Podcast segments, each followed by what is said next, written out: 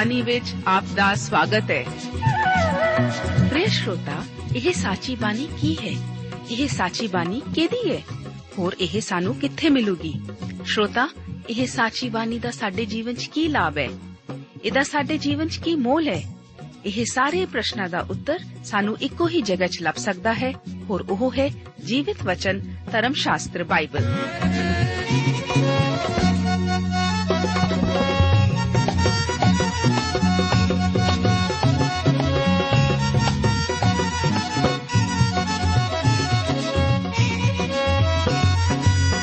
ਧਰਮ ਸ਼ਾਸਤਰ ਬਾਈਬਲ।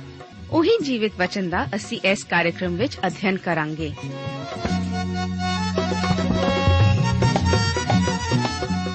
ਤੇ ਹੁਣ ਪਵਿੱਤਰ ਸ਼ਾਸਤਰ ਬਾਈਬਲ ਦਾ ਅਧਿਐਨ ਸ਼ੁਰੂ ਕਰਨ ਤੋਂ ਪਹਿਲਾਂ, ਆਈਏ ਅਸੀਂ ਆਪਣੇ ਮਨਾਂ ਨੂੰ ਤਿਆਰ ਕਰੀਏ ਇਸ ਭਜਨ ਦੁਆਰਾ।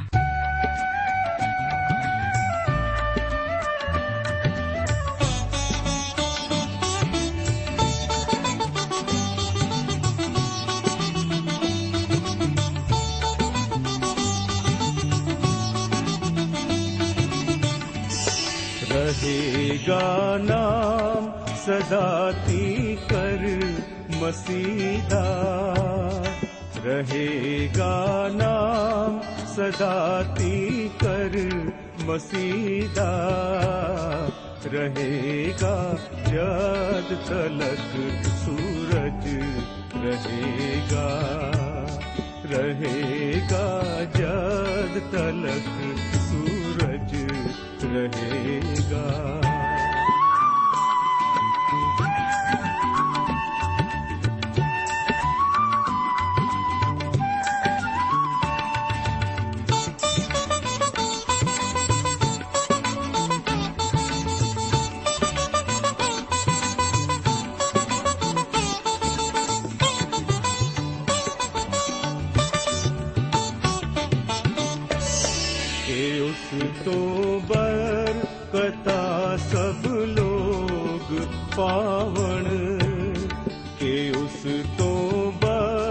ਕਥਾ ਸਭ ਲੋਗ ਪਾਵਣ ਤੇ ਕੌਮਾ ਉਸ ਦੀਆਂ ਧੰਨਵਾਦ ਗਾਵਣ ਤੇ ਕੌਮਾ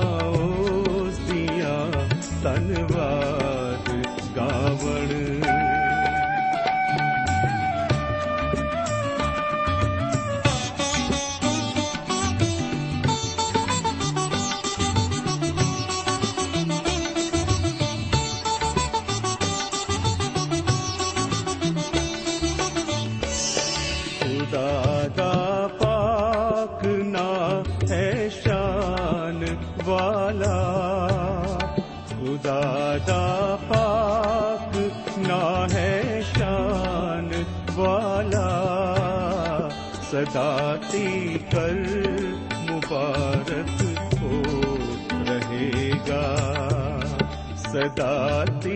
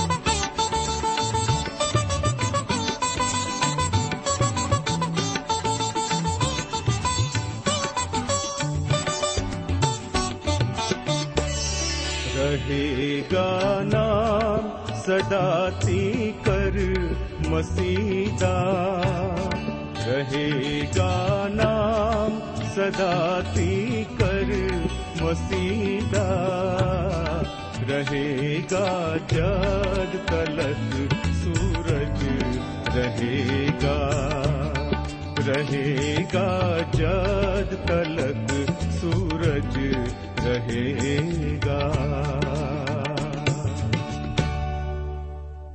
प्यारे अजीजों ਰਹੇਗਾ ਜਦ ਤਲਕ ਸੂਰਜ ਰਹੇਗਾ ਪਿਆਰੇ ਅਜ਼ੀਜ਼ੋ ਇਸ ਬਾਈਬਲ ਅਧਿਨ ਪ੍ਰੋਗਰਾਮ ਵਿੱਚ ਦੂਸਰੀ ਰਾਜਿਆਂ ਦੀ ਪੋਥੀ ਦੇ 5 ਅਧਿਆਏ ਦਾ ਅਧਿਨ ਕਰਨ ਲਈ ਮੈਂ ਆਪ ਦਾ ਸਵਾਗਤ ਕਰਦਾ ਹਾਂ। ਇਸ ਅਧਿਆਏ ਦਾ ਮੁੱਖ ਵਿਸ਼ਾ ਆਰਾਮ ਦੇ ਨਾਮਾਨ ਨਾਲ ਸੰਬੰਧਿਤ ਹੈ। 5 ਅਧਿਆਏ ਉਸ ਦੀਆਂ 1 ਤੋਂ ਲੈ ਕੇ 14 ਆਇਤਾਂ ਵਿੱਚ ਨਾਮਾਨ ਦੇ ਚੰਗਾ ਕੀਤੇ ਜਾਣ ਦਾ ਜ਼ਿਕਰ ਇਸ ਤਰ੍ਹਾਂ ਹੈ। ਬਚਨ ਵਿੱਚ ਲਿਖਿਆ ਹੈ, ਆਰਾਮ ਦੇ ਰਾਜਾ ਦਾ ਸੈਨਾਪਤੀ ਨੈਮਾਨ ਆਪਣੇ ਸਵਾਮੀ ਦੇ ਅੱਗੇ ਵੱਡਾ ਆਦਮੀ ਸੀ ਤੇ ਉਹਦਾ ਆਦਰ ਮਾਣ ਹੁੰਦਾ ਸੀ, ਕਿਉਂ ਜੋ ਉਹਦੇ ਰਾਹੀਂ ਯਹੋਵਾ ਨੇ ਆਰਾਮ ਨੂੰ ਫਤਿਹ ਦਿੱਤੀ ਸੀ। ਉਹ ਮਨੁੱਖ ਯੋਧਾ ਸੂਰਮਾ ਸੀ, ਪਰ ਕੋੜੀ ਸੀ। ਆਰਾਮੀ ਜਥੇ ਬਨ ਕੇ ਨਿਕਲੇ ਤੇ ਇਸਰਾਇਲ ਦੇ ਦੇਸ਼ ਵਿੱਚੋਂ ਇੱਕ ਨਿੱਕੀ ਕੁੜੀ ਨੂੰ ਫੜ ਕੇ ਨਾਲ ਲੈ ਆਏ ਸਨ, ਜੋ ਨਾਮਾਨ ਦੀ ਇਸਤਰੀ ਦੀ ਗੋਲੀ ਬਣ ਗਈ ਸੀ। ਉਸਨੇ ਆਪਣੀ ਬੀਬੀ ਨੂੰ ਆਖਿਆ ਜੇ ਕਿਤੇ ਮੇਰਾ ਸੁਆਮੀ ਉਸ ਨਬੀ ਦੇ ਕੋਲ ਹੁੰਦਾ, ਜੋ ਸਾਮਰੀਆ ਵਿੱਚ ਹੈ, ਤਾਂ ਉਹ ਉਹਨੂੰ ਉਹਦੇ ਕੋੜ ਤੋਂ ਚੰਗਿਆ ਕਰ ਦਿੰਦਾ। ਕਿਸੇ ਨੇ ਅੰਦਰ ਜਾ ਕੇ ਆਪਣੇ ਸੁਆਮੀ ਨੂੰ ਦੱਸਿਆ ਕਿ ਉਸ ਕੁੜੀ ਨੇ ਜੋ ਇਸਰਾਇਲ ਦੇ ਦੇਸ਼ ਦੀ ਹੈ, ਐਉਂ ਐਉਂ ਆਖਿਆ ਹੈ। ਤਾਂ ਆਰਾਮ ਦੇ ਰਾਜੇ ਨੇ ਆਖਿਆ, ਚੱਲਾ ਜਾ, ਮੈਂ ਇਸਰਾਇਲ ਦੇ ਪਾਦਸ਼ਾਹ ਨੂੰ ਇੱਕ ਚਿੱਠੀ ਘੱਲਾਂਗਾ। ਸੋ ਉਹ ਤੁਰ ਪਿਆ ਤੇ 10 ਤੋੜੇ ਚਾਂਦੀ ਤੇ 6000 ਮਿਸਕਾਲ ਸੋਨਾ ਤੇ 10 ਜੋੜੇ ਕੱਪੜੇ ਆਪਣੇ ਨਾਲ ਲੈ ਲਏ। ਉਹ ਇਸਰਾਇਲ ਦੇ ਪਾਦਸ਼ਾਹ ਦੇ ਕੋਲ ਚਿੱਠੀ ਲਿਆਇਆ, ਜਿਹਦੇ ਵਿੱਚ ਇਹ ਲਿਖਿਆ ਸੀ ਕਿ ਹੁਣ ਜਦ ਇਹ ਚਿੱਠੀ ਤੇਰੇ ਕੋਲ ਅਪੜੇ, ਤਾਂ ਵੇਖ ਮੈਂ ਆਪਣੇ ਬੰਦੇ ਨਾਮਾਨ ਨੂੰ ਤੇਰੇ ਕੋਲ ਘੱਲਿਆ ਹੈ। ਭਈ ਤੂੰ ਉਹਨੂੰ ਉਹਦੇ ਕੋੜ ਤੋਂ ਚੰਗਿਆਂ ਕਰ ਦੇਵੇਂ। ਐਉਂ ਹੋਇਆ ਜਦ ਇਸਰਾਇਲ ਦੇ ਪਾਤਸ਼ਾਹ ਨੇ ਉਹ ਚਿੱਠੀ ਪੜ੍ਹੀ, ਤਾਂ ਉਸ ਨੇ ਆਪਣੇ ਵਸਤਰ ਪਾੜ ਕੇ ਆਖਿਆ, ਕਿ ਮੈਂ ਪਰਮੇਸ਼ਵਰ ਹਾਂ? ਭਈ ਮਾਰਾਂ ਅਤੇ ਜੁਆਵਾਂ, ਜੋ ਇਹ ਪੁਰਸ਼ ਇੱਕ ਆਦਮੀ ਨੂੰ ਮੇਰੇ ਕੋਲ ਘੱਲਦਾ ਹੈ ਭਈ ਮੈਂ ਉਹਨੂੰ ਕੋੜ ਤੋਂ ਚੰਗਾ ਕਰਾਂ। ਜਰਾ ਸੋਚੋ ਤੇ ਵੇਖੋ ਕਿ ਉਹ ਮੇਰੇ ਵਿਰੁੱਧ ਕੋਈ ਵਲਾ ਭਾਲਦਾ ਹੈ। ਤਾਂ ਐਉਂ ਹੋਇਆ। ਜਦ ਪਰਮੇਸ਼ਵਰ ਦੇ ਜਨ ਅਲੀਸ਼ਾ ਨੇ ਸੁਣਿਆ ਭਈ ਇਸਰਾਇਲ ਦੇ ਪਾਤਸ਼ਾਹ ਨੇ ਆਪਣੇ ਵਸਤਰ ਪਾੜੇ, ਤਾਂ ਉਸਨੇ ਪਾਤਸ਼ਾਹ ਨੂੰ ਇਹ ਕਹਾ ਕੱਲਿਆ ਭਈ ਤੂੰ ਆਪਣੇ ਵਸਤਰ ਕਿਉਂ ਪਾੜੇ ਹਨ? ਉਹਨੂੰ ਮੇਰੇ ਕੋਲ ਆਉਣ ਦੇ, ਤਾਂ ਜੋ ਉਹਨੂੰ ਪਤਾ ਲੱਗੇ ਭਈ ਇਸਰਾਇਲ ਵਿੱਚ ਇੱਕ ਨਵੀ ਹੈ। ਸੋ ਨੈਮਾਨ ਆਪਣੇ ਘੋੜਿਆਂ ਤੇ ਆਪਣੇ ਰੱਥਾਂ ਸਣੇ ਆਇਆ ਅਤੇ ਅਲੀਸ਼ਾ ਦੇ ਘਰ ਦੇ ਬੂਹੇ ਕੋਲ ਖਲੋ ਗਿਆ। ਅਲੀਸ਼ਾ ਨੇ ਇੱਕ ਹਲਕਾਰੇ ਨੂੰ ਇਹ ਆਖ ਕੇ ਉਹਦੇ ਕੋਲ ਘੱਲਿਆ ਕਿ ਜਾ ਤੇ ਜਰਦਨ ਵਿੱਚ ਸੱਤ ਚੁੱਭੀਆਂ ਮਾਰ, ਤਾਂ ਤੇਰਾ ਸਰੀਰ ਤਿਵੇਂ ਹੀ ਹੋ ਜਾਵੇਗਾ ਤੇ ਤੂੰ ਸ਼ੁੱਧ ਹੋ ਜਾਵੇਂਗਾ। ਪਰ ਨੈਮਾਨ ਕ੍ਰੋਧੀ ਹੋ ਕੇ ਚੱਲਿਆ ਗਿਆ ਅਤੇ ਕਹਿਣ ਲੱਗਾ, ਵੇਖੋ, ਮੈਂ ਤਾਂ ਸੋਚਦਾ ਸਾਂ ਭਈ ਉਹ ਬਾਹਰ ਆ ਕੇ ਖਲੋ ਜਾਵੇਗਾ। ਔਰ ਆਪਣੇ ਪਰਮੇਸ਼ਵਰ ਯਹੋਵਾ ਦਾ ਨਾਮ ਲੈ ਕੇ ਉਸ ਥਾਂ ਉੱਤੇ ਆਪਣਾ ਹੱਥ ਫੇਰੇਗਾ ਅਤੇ ਕੋੜੀ ਨੂੰ ਚੰਗਾ ਕਰੇਗਾ। ਕੀ ਦਮਿਸ਼ਕ ਦੀਆਂ ਨਦੀਆਂ, ਅਬਾਨਾ ਤੇ ਫਰਫਰ, ਇਸਰਾਇਲ ਦੀਆਂ ਸਾਰੀਆਂ ਨਦੀਆਂ ਤੋਂ ਚੰਗੀਆਂ ਨਹੀਂ ਹਨ? ਭਲਾ ਮੈਂ ਉਹਨਾਂ ਵਿੱਚ ਨਹਾ ਕੇ ਸ਼ੁੱਧ ਨਾ ਹੋ ਸਕਦਾ ਸਾਂ? ਸੋ ਉਹ ਮੁੜਿਆ ਤੇ ਗੁੱਸੇ ਨਾਲ ਚਲਿਆ ਗਿਆ।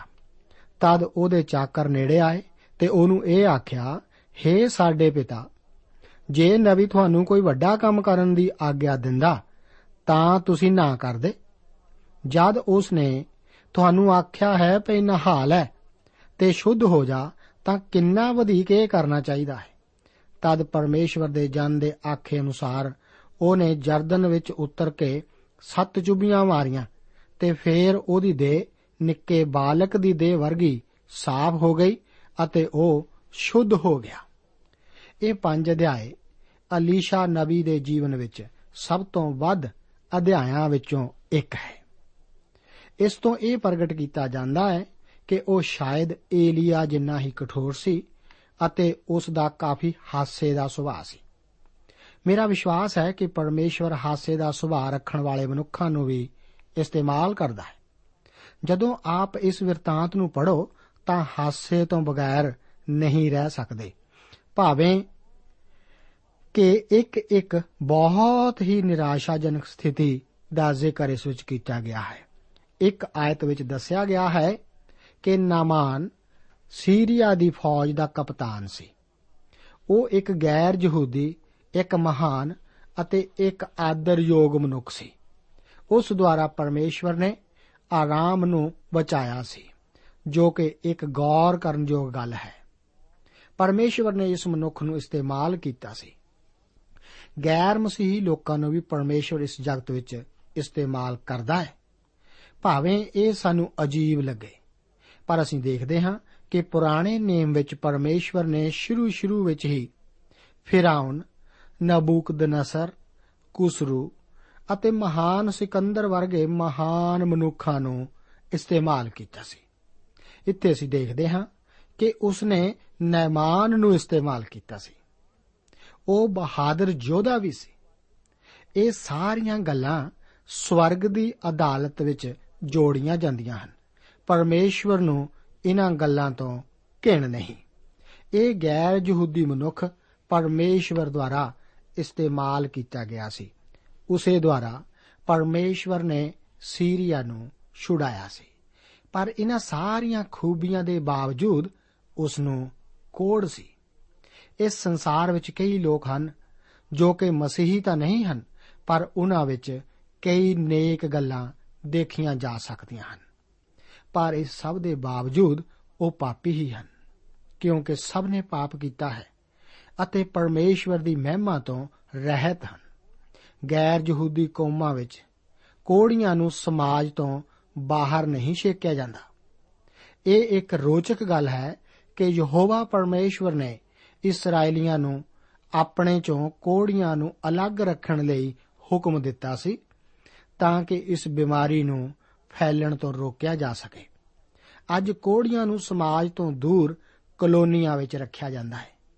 ਪਰਮੇਸ਼ਵਰ ਨੇ ਗੈਰ ਯਹੂਦੀ ਲੋਕਾਂ ਦੇ ਇਸ ਬਾਰੇ ਜਾਣਨ ਤੋਂ ਕਈ ਸਦੀਆਂ ਪਹਿਲਾਂ ਹੀ ਇਸ ਬਾਰੇ ਹਦਾਇਤਾਂ ਦਿੱਤੀਆਂ ਸਨ। ਮੇਰੇ ਦੋਸਤ, ਇਹ ਸਭ ਪਾਪ ਦੇ ਵਿਚਾਰ ਕਰਨ ਲਈ ਹੈ। ਕੋਡ ਬਾਈਬਲ ਧਰਮ ਸ਼ਾਸਤਰ ਵਿੱਚ ਪਾਪ ਨੂੰ ਦਰਸਾਉਂਦਾ ਹੈ। ਇਸ ਦਾ ਇੱਕ ਕਾਰਨ ਇਹ ਹੈ ਕਿ ਸਿਰਫ ਮਨੁੱਖਾਂ ਦੁਆਰਾ ਠੀਕ ਕਰਨ ਯੋਗ ਨਹੀਂ ਸੀ। ਸਿਰਫ ਪਰਮੇਸ਼ਵਰ ਹੀ ਪਾਪ ਦਾ ਇਲਾਜ ਕਰ ਸਕਦਾ ਹੈ ਅਤੇ ਪਾਪੀ ਨੂੰ ਬਚਾ ਸਕਦਾ ਹੈ। ਉਸ ਨਾਮਾਨ ਨੇ ਆਪਣੇ ਕੋੜ ਨੂੰ ਟਕਣਾ ਚਾਹਿਆ, ਪਰ ਉਹ ਇਸ ਨੂੰ ਨਹੀਂ ਸੀ ਠੀਕ ਕਰ ਸਕਿਆ। ਅੱਜ ਕਈ ਲੋਕ ਪਾਪ ਨੂੰ ਢੱਕਣ ਦੀ ਕੋਸ਼ਿਸ਼ ਕਰਦੇ ਹਨ, ਪਰ ਉਹਨਾਂ ਨੂੰ ਲੋੜ ਤਾਂ ਸ਼ੁੱਧ ਕੀਤੇ ਜਾਣ ਦੀ ਹੀ ਹੈ। ਅਤੇ ਸਿਰਫ ਮਸੀਹ ਹੀ ਇਹ ਕਰ ਸਕਦਾ ਹੈ। ਦੂਸਰੀ ਆਇਤ ਦੀ ਨਿੱਕੀ ਕੁੜੀ ਗੋਲੀ ਬਾਈਬਲ ਧਰਮ ਸ਼ਾਸਤਰ ਦੇ ਅਣਜਾਣੇ ਅਤੇ ਬੇਨਾਮ ਪਾਤਰਾਂ ਵਿੱਚੋਂ ਇੱਕ ਹੈ। ਉਸ ਦੀ ਇੱਕ ਮਹਾਨ ਸ਼ਖਸੀਅਤ ਸੀ, ਪਰ ਮੇਰੀ ਨਜ਼ਰ ਵਿੱਚ ਤਾਂ ਉਹ ਮਹਾਨ ਰਾਣੀ ਅਸਤਰ, ਮੁਆਬੀ ਲੜਕੀ ਰੂਥ, ਬਾਦਸ਼ਾਹ ਸਾਰਾ, ਰਿਬਕਾ ਅਤੇ ਰਾਖੇਲ ਜਿੰਨੀ ਹੀ ਮਹਾਨ ਸੀ। ਇੱਕ ਨਿੱਕੀ ਕੁੜੀ ਨਾਮਾਨ ਦੀ ਪਤਨੀ ਦੀ ਗੋਲੀ ਸੀ। ਉਹ ਕੋਈ ਹੁਕਮ ਤਾਂ ਨਹੀਂ ਸੀ ਚਲਾ ਸਕਦੀ, ਪਰ ਇੱਕ ਦਿਨ ਉਸਨੇ ਦੁਖੀ ਹੋ ਕੇ ਕਿਹਾ ਕਿ ਕਿੰਨਾ ਚੰਗਾ ਹੁੰਦਾ, ਜੇ ਮੇਰਾ ਮਾਲਕ ਸਾਮਰੀਆ ਵਿੱਚ ਜਾ ਕੇ ਨਵੀ ਨੂੰ ਮਿਲਦਾ, ਤਾਂ ਜੋ ਉਹ ਉਸ ਦੇ ਕੋੜ ਤੋਂ ਉਹਨੂੰ ਠੀਕ ਕਰ ਦਿੰਦਾ। ਗੌਰ ਕਰੋ ਕਿ ਅਲੀਸ਼ਾ ਦੀ ਕਿੰਨੀ ਪ੍ਰਸਿੱਧਤਾ ਸੀ। ਸ਼ਾਇਦ ਇਹ ਗੱਲ ਨੈਮਾਨ ਦੀ ਪਤਨੀ ਦੇ ਕੰਨੀ ਪਈ ਅਤੇ ਉਸਨੇ ਸੀਰੀਆ ਦੇ ਰਾਜਾ ਨੂੰ ਦੱਸਿਆ ਹੋਵੇਗਾ। ਸੀਰੀਆ ਦਾ ਰਾਜਾ ਖੁਸ਼ ਹੋ ਉੱਠਿਆ ਕਿ ਇਸ ਮਹਾਨ ਵਿਅਕਤੀ ਬਾਰੇ ਉਹ ਕੁਝ ਹੁਣ ਕਰ ਸਕਦਾ ਹੈ। ਉਸਨੇ ਝਟ ਇੱਕ ਚਿੱਠੀ ਲੈ ਕੇ ਇਸਰਾਇਲ ਦੇ ਰਾਜੇ ਕੋਲ ਇੱਕ ਵੱਡੇ ਤੋਹਫੇ ਸਮੇਤ ਭੇਜੀ। ਇਸ ਚਿੱਠੀ ਦੁਆਰਾ ਇਸਰਾਇਲ ਦੇ ਰਾਜੇ ਨੂੰ ਬਹੁਤ ਪਰੇਸ਼ਾਨ ਹੋਇਆ। ਉਸਨੇ ਕਿਹਾ ਕਿ ਮੈਂ ਤਾਂ ਪਰਮੇਸ਼ਵਰ ਨਹੀਂ ਹਾਂ। ਮੈਂ ਉਸ ਨੂੰ ਚੰਗਾ ਨਹੀਂ ਕਰ ਸਕਦਾ। ਪਰ ਇਹ ਖਤ ਤਾਂ ਅਲੀਸ਼ਾ ਕੋਲ ਜਾਣਾ ਚਾਹੀਦਾ ਸੀ, ਨਾ ਕਿ ਇਸਰਾਇਲ ਦੇ ਰਾਜੇ ਕੋਲ।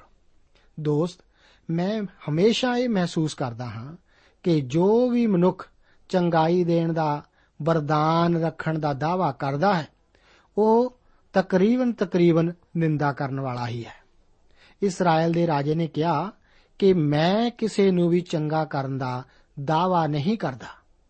ਅਲੀਸ਼ਾ ਨੇ ਵੀ ਚੰਗਾਈ ਦੇਣ ਵਾਲਾ ਹੋਣ ਦਾ ਦਾਵਾ ਨਹੀਂ ਸੀ ਕੀਤਾ। ਪਰ ਉਹ ਮਹਾਨ ਵੈਦ ਨਾਲ ਜੁੜਿਆ ਹੋਇਆ ਸੀ। ਪਰ ਇਸਰਾਇਲ ਦੇ ਰਾਜੇ ਨੇ ਇਹ ਸਿੱਟਾ ਕੱਢਿਆ ਕਿ ਸੀਰੀਆ ਦਾ ਰਾਜਾ ਉਸ ਨਾਲ ਯੁੱਧ ਕਰਨ ਲਈ ਕੋਸ਼ਿਸ਼ ਕਰ ਰਿਹਾ ਹੈ। ਨਹੀਂ ਤਾਂ ਉਹ ਇਸ ਤਰ੍ਹਾਂ ਦੀ ਅਸੰਭਵ ਬੇਨਤੀ ਕਰਕੇ ਆਪਣੀ ਫੌਜ ਦੇ ਕਪਤਾਨ ਨੂੰ ਉਸ ਕੋਲ ਕਿਉਂ ਭੇਜੇਗਾ? 8 ਆਇਤ ਵਿੱਚ ਅਲੀਸ਼ਾ ਆਖਦਾ ਹੈ ਕਿ ਨਾਮਾਨ ਨੂੰ ਮੇਰੇ ਕੋਲ ਭੇਜ ਦਿਓ।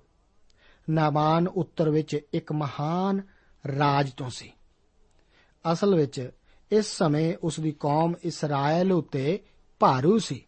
ਨੈਮਾਨ ਆਸ ਕਰਦਾ ਸੀ ਕਿ ਉਸ ਦੇ ਸਵਾਗਤ ਵਾਸਤੇ ਲਾਲ ਗਲੀਚਾ ਵਿਛਾਇਆ ਜਾਵੇਗਾ। ਪਰ ਹੋਇਆ ਕੀ? ਅਲੀਸ਼ਾ ਨੇ ਉਸ ਨੂੰ ਕਿਹਾ ਕਿ ਜਾ ਅਤੇ ਜਰਦਨ ਨਦੀ ਵਿੱਚ 7 ਵਾਰ ਨਹਾ ਲੈ। ਇਸ ਦੁਆਰਾ ਸੱਚਮੁੱਚ ਨੈਮਾਨ ਦੇ ਹੰਕਾਰ ਨੂੰ ਠੇਸ ਲੱਗੀ। ਅਲੀਸ਼ਾ ਨੇ ਅਸਲ ਵਿੱਚ ਉਸ ਨਾਲ ਰੁੱਖਾ ਵਰਤਾਓ ਕੀਤਾ। ਉਸ ਨੇ ਨੈਮਾਨ ਨੂੰ ਕਬੂਲ ਵੀ ਬਿਲਕੁਲ ਨਹੀਂ ਸੀ ਕੀਤਾ ਅਤੇ ਨਾ ਹੀ ਉਸ ਦਾ ਸਵਾਗਤ ਕਰਨ ਦਰਵਾਜ਼ੇ ਉੱਤੇ ਆਇਆ ਸੀ। ਇਸ ਦੇ ਉਲਟ ਅਲੀਸ਼ਾ ਨੇ ਤਾਂ ਆਪਣੇ ਸੇਵਕ ਨੂੰ ਨਾਮਾਨ ਕੋਲ ਭੇਜਿਆ ਸੀ ਕਿ ਉਹ ਉਸ ਕੋਲ ਜਾ ਕੇ ਉਸ ਨੂੰ ਜਰਦਨ ਨਦੀ ਵਿੱਚ 7 ਵਾਰ ਨਹਾਉਣ ਲਈ ਆਖੇ। ਕੀ ਆਪ ਸੋਚਦੇ ਹੋ ਕਿ ਨਾਮਾਨ ਇਹ ਸਲਾਹ ਮੰਨਣ ਜਾ ਰਿਹਾ ਹੈ? ਨਾਮਾਨ ਤਾਂ ਕਮੰਡੀ ਹੋਣ ਕਰਕੇ ਬਹੁਤ ਨਿਰਾਸ਼ ਹੋ ਗਿਆ ਸੀ। ਉਸ ਦਾ ਇੰਨੇ ਰੁੱਖੇ ਢੰਗ ਨਾਲ ਕਦੇ ਕਿਸੇ ਨੇ ਸਵਾਗਤ ਨਹੀਂ ਸੀ ਕੀਤਾ। ਪਰਮੇਸ਼ਵਰ ਨਾਮਾਨ ਦਾ ਕੋੜ ਹੀ ਨਹੀਂ, ਪਰ ਉਸ ਦੇ ਕਮੰਡ ਨੂੰ ਵੀ ਠੀਕ ਕਰਨ ਜਾ ਰਿਹਾ ਹੈ। ਜਦੋਂ ਪਰਮੇਸ਼ਵਰ ਆਪ ਨੂੰ ਬਚਾਉਂਦਾ ਹੈ, ਤਾਂ ਉਹ ਆਪ ਨੂੰ ਠੋਕਰ ਖਵਾਉਣ ਵਾਲੀ ਹਰ ਚੀਜ਼ ਨੂੰ ਆਪ ਦੇ ਜੀਵਨ ਤੋਂ ਦੂਰ ਕਰ ਦਿੰਦਾ ਹੈ। ਕਮੰਡ ਇੱਕ ਇਹੋ ਜਿਹੀ ਚੀਜ਼ ਹੈ ਜਿਸ ਨੂੰ ਪਰਮੇਸ਼ਵਰ ਘਿਰਣਾ ਕਰਦਾ ਹੈ। ਅਸੀਂ ਅਕਸਰ ਇਸ ਅਸਲੀਅਤ ਬਾਰੇ ਬਹੁਤ ਸੁਣਦੇ ਹਾਂ ਕਿ ਪਰਮੇਸ਼ਵਰ ਪ੍ਰੇਮ ਹੈ, ਪਰ ਪਰਮੇਸ਼ਵਰ ਘਿਰਣਾ ਵੀ ਕਰਦਾ ਹੈ। ਬਿਨਾਂ ਘਿਰਣਾ ਕੀਤਿਆਂ ਪਰਮੇਸ਼ਵਰ ਪਿਆਰ ਨਹੀਂ ਕਰ ਸਕਦਾ। ਆਪ ਬੁਰਾਈ ਨੂੰ ਘਿਰਣਾ ਕੀਤੇ ਬਗੈਰ ਅਛਾਈ ਨੂੰ ਪਿਆਰ ਨਹੀਂ ਕਰ ਸਕਦੇ। ਜੇਕਰ ਆਪ ਨੂੰ ਆਪਣੇ ਬੱਚਿਆਂ ਨਾਲ ਪਿਆਰ ਹੈ, ਤਾਂ ਤੁਸੀਂ ਉਸ ਪਾਗਲ ਕੁੱਤੇ ਨੂੰ ਨਫ਼ਰਤ ਕਰੋਗੇ, ਜੋ ਕਿ ਆਪ ਦੇ ਘਰ ਦੇ ਵਿਹੜੇ ਵਿੱਚ ਆਪ ਦੇ ਛੋਟੇ ਬੱਚੇ ਨੂੰ ਕੱਟਣ ਆਵੇਗਾ। ਇਹ ਸੱਚ ਹੈ ਕਿ ਮਨੁੱਖ ਨੂੰ ਪਰਮੇਸ਼ਵਰ ਪਿਆਰ ਕਰਦਾ ਹੈ, ਪਰ ਪਰਮੇਸ਼ਵਰ ਸਾਫ਼-ਸਾਫ਼ ਸ਼ਬਦਾਂ ਵਿੱਚ ਇਹ ਵੀ ਐਲਾਨ ਕਰਦਾ ਹੈ ਕਿ ਉਹ ਮਨੁੱਖ ਦੇ ਦਿਲ ਵਿਚਲੇ ਘਮੰਡ ਨੂੰ ਨਫ਼ਰਤ ਕਰਦਾ ਹੈ। ਕਹੌਤਾਂ ਦੀ ਪੋਥੀ 6 ਅਧਿਆਏ, ਉਸ ਦੀਆਂ 16 ਤੋਂ ਲੈ ਕੇ 19 ਆਇਤਾਂ ਵਿੱਚ ਪਰਮੇਸ਼ਵਰ ਸੱਤ ਚੀਜ਼ਾਂ ਦਾ ਵਰਣਨ ਕਰਦਾ ਹੈ, ਜਿਨ੍ਹਾਂ ਤੋਂ ਉਸ ਨੂੰ ਘਿਣ ਹੈ। ਇਹਨਾਂ ਵਿੱਚੋਂ ਪਹਿਲੀਆਂ ਹਨ ਉੱਚੀਆਂ ਅੱਖਾਂ, ਝੂਠੀ ਜੀਵ ਅਤੇ ਬੇਦੋਸ਼ੇ ਦਾ ਖੂਨ ਕਰਨ ਵਾਲੇ ਹੱਥ। ਕੀ ਆਪ ਦੇਖਦੇ ਹੋ? ਕਿ ਪਰਮੇਸ਼ਵਰ ਨੇ ਇਸ ਸੂਚੀ ਵਿੱਚ ਸਭ ਤੋਂ ਉੱਪਰ ਕਿਹੜੀ ਚੀਜ਼ ਰੱਖੀ ਹੈ? ਇਹ ਹੈ ਉੱਚੀਆਂ ਅੱਖਾਂ। ਪਰਮੇਸ਼ਵਰ ਇਸ ਨੂੰ ਖੂਨ ਕਰਨ ਵਾਲੇ ਜਿੰਨੀ ਘਿਣ ਕਰਦਾ ਹੈ। ਯਾਕੂਬ ਦੀ ਪੱਤਰੀ 4 ਅਧਿਆਏ ਉਸ ਦੀ 6 ਆਇਤ ਦੇ ਵਚਨ ਹਨ, ਪਰ ਉਹ ਹੋਰ ਵੀ ਕਿਰਪਾ ਕਰਦਾ ਹੈ। ਇਸ ਕਾਰਨ ਉਹ ਕਹਿੰਦਾ ਹੈ, ਭਈ ਪਰਮੇਸ਼ਵਰ ਹੰਕਾਰੀਆਂ ਦਾ ਸਾਹਮਣਾ ਕਰਦਾ, ਪਰ ਹਲੀਮਾ ਉਤੇ ਕਿਰਪਾ ਕਰਦਾ ਹੈ। ਕਹੌਤਾਂ ਵਿੱਚ ਬਾਰ-ਬਾਰ ਇਸ ਬਾਰੇ ਬਚਨ ਹਨ। ਜਿਵੇਂ ਕਿ ਕਹੌਤਾਂ 16 ਅਧਿਆਇ ਉਸ ਦੀ 18 ਆਇਤ ਵਿੱਚ ਵਚਨ ਹਨ, ਨਾਸ ਤੋਂ ਪਹਿਲਾਂ ਹੰਕਾਰ ਅਤੇ ਡਿਗਣ ਤੋਂ ਪਹਿਲਾਂ ਕਮੰਡੀ ਰੂਹ ਹੁੰਦੀ ਹੈ। ਫਿਰ ਕਹੌਤਾਂ 11 ਅਧਿਆਇ ਉਸ ਦੀ 2 ਆਇਤ ਵਿੱਚ ਵਚਨ ਹਨ, ਹੰਕਾਰ ਦੇ ਨਾਲ ਖੁਆਰੀ ਆਉਂਦੀ ਹੈ, ਪਰ ਦੀਨਾ ਦੇ ਨਾਲ ਬੁੱਧ ਹੈ। ਇਸ ਤੋਂ ਬਾਅਦ 29 ਅਤੇ ਉਸ ਦੀ 23 ਆਇਤ ਵਿੱਚ ਬਚਨ ਹਨ ਕਿ ਆਦਮੀ ਦਾ ਹੰਕਾਰ ਉਹਨੂੰ ਅਧੀਨ ਕਰੇਗਾ, ਪਰ ਮਨ ਦਾ ਅਧੀਨ ਆਦਰ ਪ੍ਰਾਪਤ ਕਰੇਗਾ। ਕਮੰਡ ਆਪਣੇ ਆਪ ਨੂੰ ਜ਼ਰੂਰਤ ਤੋਂ ਵੱਧ ਵੱਡਾ ਸਮਝਣਾ ਹੀ ਹੈ। ਪੌਲਸ ਰੋਮੀਆਂ ਦੀ ਪੱਤਰੀ ਉਸ ਦਾ 12 ਅਧਿਆਏ ਉਸ ਦੀ 3 ਆਇਤ ਵਿੱਚ ਆਖਦਾ ਹੈ ਕਿ ਮੈਂ ਤਾਂ ਉਸ ਕਿਰਪਾ ਤੋਂ ਜਿਹੜੀ ਮੈਨੂੰ ਦਾਨ ਹੋਈ, ਤੁਹਾਡੇ ਵਿੱਚੋਂ ਹਰੇਕ ਨੂੰ ਆਖਦਾ ਹਾਂ। ਭਈ ਉਹ ਆਪਣੇ ਆਪ ਨੂੰ ਜਿੰਨਾ ਚਾਹੀਦਾ ਹੈ ਕਿ ਉਸ ਨਾਲੋਂ ਵੱਧ ਨਾ ਸਮਝੇ, ਸਗੋਂ ਸੁਰਤ ਨਾਲ ਸਮਝੇ, ਜੇਕਰ ਪਰਮੇਸ਼ਵਰ ਨੇ ਮਿਣ ਕੇ ਹਰੇਕ ਨੂੰ ਨੇਚਾ ਵੰਡ ਦਿੱਤੀ ਹੈ। ਕਮੰਡ ਆਪਣੇ ਆਪ ਨੂੰ ਜੋ ਕੁਝ ਅਸੀਂ ਸਮਝਦੇ ਹਾਂ ਅਤੇ ਜਿੰਨੀ ਯੋਗਤਾ ਦੇ ਮਾਲਕ ਅਸੀਂ ਅਸਲ ਵਿੱਚ ਹਾਂ, ਉਸ ਵਿਚਲਾ ਅੰਤ ਹੀ ਹੈ। ਇਹ ਸ਼ੈਤਾਨ ਦਾ ਹੰਕਾਰ ਹੀ ਸੀ, ਜਿਸ ਨੇ ਉਸ ਨੂੰ ਹੇਠਾਂ ਡੇਗਿਆ ਸੀ। ਇਹ ਹੀ ਉਸ ਦਾ ਪਾਪ ਸੀ। ਕਮੰਡ ਹੀ ਅਦੋਮ ਦਾ ਪਾਪ ਸੀ। ਉਹ ਵਧਿਆ 4 ਅਧਿਆਏ ਵਿੱਚ ਇਸ ਦਾ ਵਰਣਨ ਹੈ। ਮਨੁੱਖ ਦਾ ਕਮੰਡ ਪਰਮੇਸ਼ਵਰ ਦੀ ਯੋਜਨਾ ਦਾ ਵਿਰੋਧ ਕਰਦਾ ਹੈ। ਇਹਨਾਂ ਵਿੱਚ ਕੋਈ ਆਪਸੀ ਸਮਝੌਤਾ ਨਹੀਂ ਹੈ। ਮਨੁੱਖ ਦੀ ਮੁਕਤੀ ਦੀ ਯੋਜਨਾ ਮਨੁੱਖ ਦੇ ਕਮੰਡ ਨੂੰ ਸਰਬ ਉੱਚ ਉੱਤਰ ਦਿੰਦੀ ਹੈ। ਜਦੋਂ ਪੌਲਸ ਰਸੂਲ ਦਾ ਮੇਲ ਯੀਸ਼ੂ ਮਸੀਹ ਨਾਲ ਹੋਇਆ ਸੀ, ਤਦ ਉਸਨੇ ਆਖਿਆ ਸੀ ਕਿ ਜਿਹੜੀਆਂ ਗੱਲਾਂ ਮੇਰੇ ਲਾਭ ਦੀਆਂ ਸਨ, ਮੈਂ ਉਹਨਾਂ ਨੂੰ ਮਸੀਹ ਦੇ ਕਾਰਨ ਹਾਣ ਦੀਆਂ ਸਮਝਿਆ। ਇਹ ਵਚਨ ਫਿਲੀਪੀਆਂ ਦੀ ਪੱਤਰੀ 3 ਅਧਿਆਇ ਉਸ ਦੀ 7 ਆਇਤ ਦੇ ਹਨ। ਮਸੀਹ ਅਤੇ ਕਮੰਡ ਇਕੱਠੇ ਨਹੀਂ ਰਹਿ ਸਕਦੇ। ਆਪ ਕਮੰਡੀ ਹੁੰਦੇ ਹੋਏ ਮਸੀਹ ਉੱਤੇ ਆਪਣਾ ਮੁਕਤੀ ਦਾਤਾ ਹੋਣ ਲਈ ਵਿਸ਼ਵਾਸ ਨਹੀਂ ਕਰ ਸਕਦੇ। ਜੇਕਰ ਆਪ ਉਸੇ ਉੱਤੇ ਵਿਸ਼ਵਾਸ ਕਰਦੇ ਹੋ, ਤਾਂ ਆਪ ਸਾਰਾ ਹੰਕਾਰ ਕੂੜੇ ਵਿੱਚ ਸੁੱਟ ਦੇਵੋਗੇ। ਨਾਮਾਨ ਦੀ ਇਹ ਕਹਾਣੀ ਇੱਕ ਵਿਅਕਤੀ ਦੇ ਹੰਕਾਰ ਨੂੰ ਖਤਮ ਕਰਨ ਦੀ ਇੱਕ ਅੱਛੀ ਮਿਸਾਲ ਹੈ। ਉਹ ਸੱਚਮੁੱਚ ਇੱਕ ਮਹਾਨ ਵਿਅਕਤੀ ਸੀ, ਪਰ ਉਹ ਇੱਕ ਕੋੜੀ ਸੀ, ਉਹ ਇੱਕ ਪਾਪੀ ਸੀ। ਪਰਮੇਸ਼ਵਰ ਨੇ ਉਸ ਦੇ ਕੋੜ ਤੋਂ ਹੀ ਉਸ ਨੂੰ ਚੰਗਾ ਨਹੀਂ ਸੀ ਕੀਤਾ ਉਸ ਨੇ ਤਾਂ ਉਸ ਨੂੰ ਉਸ ਦੇ ਹੰਕਾਰ ਤੋਂ ਵੀ ਚੰਗਾ ਕੀਤਾ ਸੀ। ਮੇਰੇ ਉੱਤੇ ਵਿਸ਼ਵਾਸ ਕਰੋ ਕਿ ਅਲੀਸ਼ਾ ਨੇ ਉਸ ਦੀ ਬੇਇੱਜ਼ਤੀ ਕੀਤੀ ਸੀ। ਨਾਮਾਨ ਸੋਚਦਾ ਸੀ ਕਿ ਅਲੀਸ਼ਾ ਚੱਲ ਕੇ ਉਸ ਦੇ ਕੋਲ ਆਵੇਗਾ। ਫਿਰ ਖੜਾ ਹੋ ਕੇ ਉਸ ਦੇ ਕੋੜ ਵਾਲੀ ਜਗ੍ਹਾ ਉੱਤੇ ਆਪਣਾ ਹੱਥ ਰੱਖੇਗਾ ਅਤੇ ਉਸ ਦੇ ਕੋੜ ਨੂੰ ਚੰਗਾ ਕਰੇਗਾ। ਅਲੀਸ਼ਾ ਆਪਣੇ ਪਰਮੇਸ਼ਵਰ ਦੇ ਨਾਂ ਦੀ ਦੁਹਾਈ ਦੇਵੇਗਾ। ਆਪ ਜਾਣਦੇ ਹੋ ਕਿ ਇਹ ਧਰਮ ਹੈ। ਨੈਮਾਨ ਸੋਚਦਾ ਹੋਵੇਗਾ ਕਿ ਜੇਕਰ ਉਹ ਮੇਰੇ ਉੱਤੇ ਥੋੜਾ ਤੇਲ ਡੋਲੇ ਅਤੇ ਪ੍ਰਾਰਥਨਾ ਕਰੇ, ਤਾਂ ਇਹ ਇੱਕ ਮਹਾਨ ਕੰਮ ਹੋਵੇਗਾ। ਜਦੋਂ ਪਰਮੇਸ਼ਵਰ ਕਿਸੇ ਮਨੁੱਖ ਨੂੰ ਚੰਗਾ ਕਰਦਾ ਹੈ, ਤਦ ਇਹ ਵਿਸ਼ਵਾਸ ਦੁਆਰਾ ਹੀ ਹੈ। ਉਹ ਆਪ ਦੇ ਹੰਕਾਰ ਨੂੰ ਜ਼ਮੀਨ ਵਿੱਚ ਮਿਲਾ ਦਿੰਦਾ ਹੈ। ਆਪ ਚੰਗਾਈ ਪਾਉਣ ਲਈ ਕਿਸੇ ਮਨੁੱਖ ਕੋਲ ਨਾ ਜਾਓ। ਆਪ ਪਰਮੇਸ਼ਵਰ ਕੋਲ ਜਾਓ, ਜੋ ਕਿ ਮਹਾਨ ਵੈਦ ਹੈ। ਮੈਂ ਨਾਮਾਨ ਦੀ ਇਸ ਗੱਲ ਨਾਲ ਪੂਰੀ ਤਰ੍ਹਾਂ ਸਹਿਮਤ ਹਾਂ। ਜਦੋਂ ਉਹ ਆਖਦਾ ਹੈ ਕਿ ਕੀ ਦਮਿਸ਼ਕ ਦੀਆਂ ਨਦੀਆਂ, ਆਵਾਨਾ ਅਤੇ ਫਰਫਰ ਇਸਰਾਇਲ ਦੀਆਂ ਸਾਰੀਆਂ ਨਦੀਆਂ ਤੋਂ ਚੰਗੀਆਂ ਨਹੀਂ ਹਨ? ਦੋਸਤ, ਜਰਦਨ ਨਦੀ ਤਾਂ ਇੱਕ ਛੋਟੀ ਚਿੱਕੜ ਵਾਲੀ ਨਦੀ ਹੈ। ਇਹ ਲਬਨਾਨ ਦੀਆਂ ਨਦੀਆਂ ਜਿੰਨੀ ਸੁੰਦਰ ਨਹੀਂ ਹੈ। ਇਸੇ ਕਰਕੇ ਨਾਮਾਨ ਨੇ ਆਖਿਆ ਸੀ ਕਿ ਕਿਸੇ ਸਾਫ਼ ਨਦੀ ਵਿੱਚ ਕਿਉਂ ਨਾ ਨਹਾਇਆ ਜਾਵੇ। ਇਸ ਵਿੱਚ ਵੀ ਸਾਡੇ ਸਿੱਖਣ ਵਾਲੀ ਗੱਲ ਹੈ। ਕਈ ਲੋਕ ਮਸੀਹ ਦੀ ਸਲੀਬ ਕੋਲ ਆਉਣ ਤੋਂ ਘਿਣ ਕਰਦੇ ਹਨ। ਉਹਨਾਂ ਵਾਸਤੇ ਇਹ ਸ਼ਰਮ ਦੀ ਗੱਲ ਹੈ। ਉਹ ਤਾਂ ਕੁਝ ਮਹਾਨ ਹੀ ਕਰਨਾ ਚਾਹੁੰਦੇ ਹਨ। ਨਾਮਾਨ ਵੀ ਕੁਝ ਅਜਿਹਾ ਹੀ ਕਰਨਾ ਚਾਹੁੰਦਾ ਸੀ। ਪਰ ਮੇਰੇ ਦੋਸਤ, ਆਪ ਨੂੰ ਮਸੀਹ ਦੀ ਸਲੀਬ ਕੋਲ ਆਉਣਾ ਹੀ ਪਵੇਗਾ। ਆਪ ਉੱਥੇ ਆ ਕੇ ਇੱਕ ਘਮੰਡੀ ਮਨੁੱਖ ਦੀ ਤਰ੍ਹਾਂ ਨਹੀਂ ਖੜ ਸਕਦੇ। ਆਪ ਉਸ ਕੋਲ ਆ ਕੇ ਕਿਸੇ ਹੋਰ ਚੀਜ਼ ਦਾ ਸਹਾਰਾ ਨਹੀਂ ਲੈ ਸਕਦੇ। ਆਪ ਨੂੰ ਉਸ ਕੋਲ ਆ ਕੇ ਸਿਰਫ ਉਸ ਦੀ ਸਲੀਬ ਉੱਤੇ ਕੀਤੇ ਕੰਮ ਨੂੰ ਹੀ ਕਬੂਲ ਕਰਨਾ ਪਵੇਗਾ। ਹੁਣ ਜਦੋਂ ਨਾਮਾਨ ਵਾਪਸ ਜਾਣ ਵਾਲਾ ਹੀ ਸੀ, ਤਦ ਉਸ ਦਾ ਸੇਵਕ ਉਸ ਨਾਲ ਵਿਵਾਦ ਕਰਦਾ ਹੈ। ਜੇਕਰ ਅਲੀਸ਼ਾ ਤੈਨੂੰ ਕੁਝ ਵੱਡਾ ਕੰਮ ਕਰਨ ਨੂੰ ਕਹਿੰਦਾ, ਤਾਂ ਤੂੰ ਜ਼ਰੂਰ ਕਰਦਾ। ਅੱਜ ਵੀ ਕਿੰਨੇ ਲੋਕ ਮੁਕਤੀ ਲਈ ਵੱਡੇ ਵੱਡੇ ਕੰਮ ਕਰਨੇ ਪਸੰਦ ਕਰਦੇ ਹਨ, ਪਰ ਆਪ ਨੂੰ ਤਾਂ ਕੁਝ ਵੀ ਕਰਨ ਦੀ ਜ਼ਰੂਰਤ ਨਹੀਂ ਹੈ। ਪਰਮੇਸ਼ਵਰ ਨੇ ਪਹਿਲਾਂ ਹੀ ਇਹ ਸਭ ਆਪ ਲਈ ਕਰ ਦਿੱਤਾ ਹੈ। ਸਾਨੂੰ ਸਿਰਫ ਇਸ ਨੂੰ ਕਬੂਲ ਕਰਨ ਦੀ ਜ਼ਰੂਰਤ ਹੈ। ਅਸੀਂ ਤਾਂ ਭਿਖਾਰੀਆਂ ਦੀ ਤਰ੍ਹਾਂ ਹੀ ਆਉਂਦੇ ਹਾਂ। ਨੈਮਾਨ ਨੂੰ ਵੀ ਇਸੇ ਤਰ੍ਹਾਂ ਆਉਣਾ ਪੈਣਾ ਹੈ। ਹੁਣ ਨੈਮਾਨ ਅਲੀਸ਼ਾ ਦੀਆਂ ਹਦਾਇਤਾਂ ਮੁਤਾਬਕ ਹੀ ਸਭ ਕੁਝ ਕਰਦਾ ਹੈ। ਮੇਰਾ ਵਿਚਾਰ ਹੈ ਕਿ ਹਰ ਵਾਰ ਜਦੋਂ ਨੈਮਾਨ ਡੁਬਕੀ ਮਾਰਦਾ, ਤਾਂ ਨਿਕਲ ਕੇ ਝੱਟ ਪਹਿਲਾਂ ਆਪਣੇ ਆਪ ਨੂੰ ਹੀ ਵੇਖਦਾ ਹੋਵੇਗਾ। ਫਿਰ ਉਹ ਆਖਦਾ ਹੋਵੇਗਾ ਕਿ ਮੈਂ ਤਾਂ ਸਾਫ਼ ਨਹੀਂ ਹੋ ਰਿਹਾ। ਮੇਰਾ ਕੋੜ ਤਾਂ ਮੈਨੂੰ ਛੁਟਕਾਰਾ ਨਹੀਂ ਮਿਲ ਰਿਹਾ। ਪਰ ਜਦੋਂ ਉਸਨੇ 7 ਵਾਰ ਆਪਣੇ ਆਪ ਨੂੰ ਡੋਬਿਆ, ਤਦ ਉਹ ਚੰਗਾ ਹੋ ਗਿਆ ਸੀ। ਇਸ ਤੋਂ ਬਾਅਦ ਗੇਹਾਜ਼ੀ ਦੇ ਪਾਪ ਅਤੇ ਉਸ ਦੀ ਸਜ਼ਾ ਦਾ ਜ਼ਿਕਰ ਹੈ। ਹੁਣ ਨਾਮਾਨ ਆਪਣੇ ਚੰਗੇ ਹੋਣ ਤੋਂ ਕਰਕੇ ਸ਼ੁਕਰਗੁਜ਼ਾਰ ਹੈ। ਉਹ ਆਪਣੇ ਵੱਲੋਂ ਕੀਤੀ ਜਾਣ ਵਾਲੀ ਸ਼ਲਾਘਾ ਵਜੋਂ ਨਾਲ ਲਿਆਂਦੇ ਬਹੁਮੁੱਲੇ ਤੋਹਫੇ ਕਬੂਲ ਕਰਨ ਲਈ ਹਮੇਸ਼ਾ ਅਲੀਸ਼ਾ ਉੱਤੇ ਜ਼ੋਰ ਪਾਉਂਦਾ ਹੈ। ਮੇਰੇ ਦੋਸਤ, ਲਾਲਚ ਆਤਮਾ ਦਾ ਕੋੜ ਹੀ ਹੈ।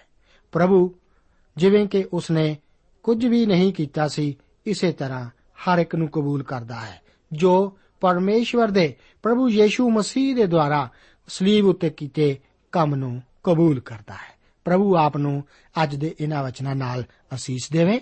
ਜੈ ਮਸੀਹ ਦੀ।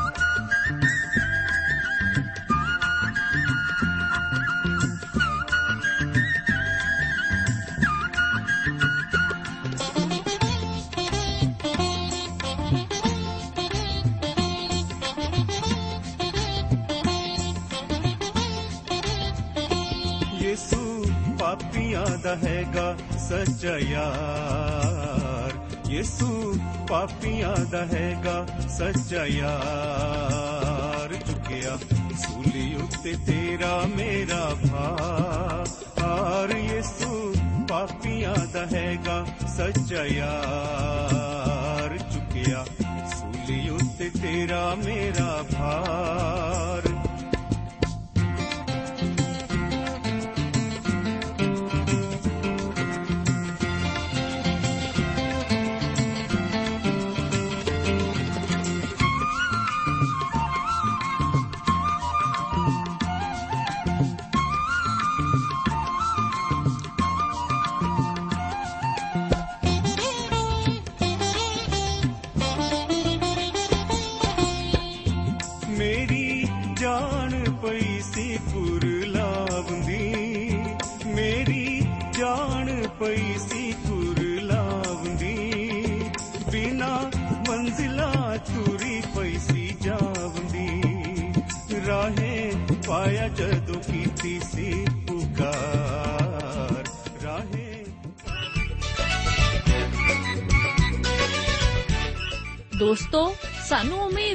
ਕਿ ਇਹ ਕਾਰਜਕ੍ਰਮ ਤੁਹਾਨੂੰ ਪਸੰਦ ਆਇਆ ਹੋਵੇਗਾ। ਤੇ ਇਹ ਕਾਰਜਕ੍ਰਮ ਸੁਣ ਕੇ ਤੁਹਾਨੂੰ ਬਰਕਤਾਂ ਮਿਲੀਆਂ ਹੋਣਗੀਆਂ। ਜੇ ਤੁਸੀਂ ਇਹ ਕਾਰਜਕ੍ਰਮ ਦੇ ਬਾਰੇ ਕੁਝ ਪੁੱਛਣਾ ਚਾਹੁੰਦੇ ਹੋ, ਤੇ ਸਾਨੂੰ ਇਸ ਪਤੇ ਤੇ ਲਿਖੋ। Program Sachi Bani, post box number 1715 sector 36 Chandigarh 160036 ਪਤਾ ਇੱਕ ਵਾਰ ਫੇਰ ਸੁਣ ਲਓ। Program Sachi Bani post box number 1715 sector 36 Chandigarh 160036 ਸਾਡਾ ਈਮੇਲ ਪਤਾ ਹੈ punjabi ttb at twr.in ਪਤਾ ਇੱਕ ਵਾਰ ਫੇਰ ਸੁਣ ਲਓ punjabi ttb at twr.in ਹੁਣ ਸਾਡੇ ਪ੍ਰੋਗਰਾਮ ਦਾ ਸਮੇਂ ਸਮਾਪਤ ਹੁੰਦਾ ਹੈ ਉਮੀਦ ਹੈ ਅਗਲੇ ਪ੍ਰੋਗਰਾਮ ਵਿੱਚ ਤੁਹਾਡੇ ਨਾਲ ਫੇਰ ਪੇਂਟ ਹੋਏਗੀ। ਰੱਬ ਤੁਹਾਨੂੰ ਬਰਕਤ ਦੇ।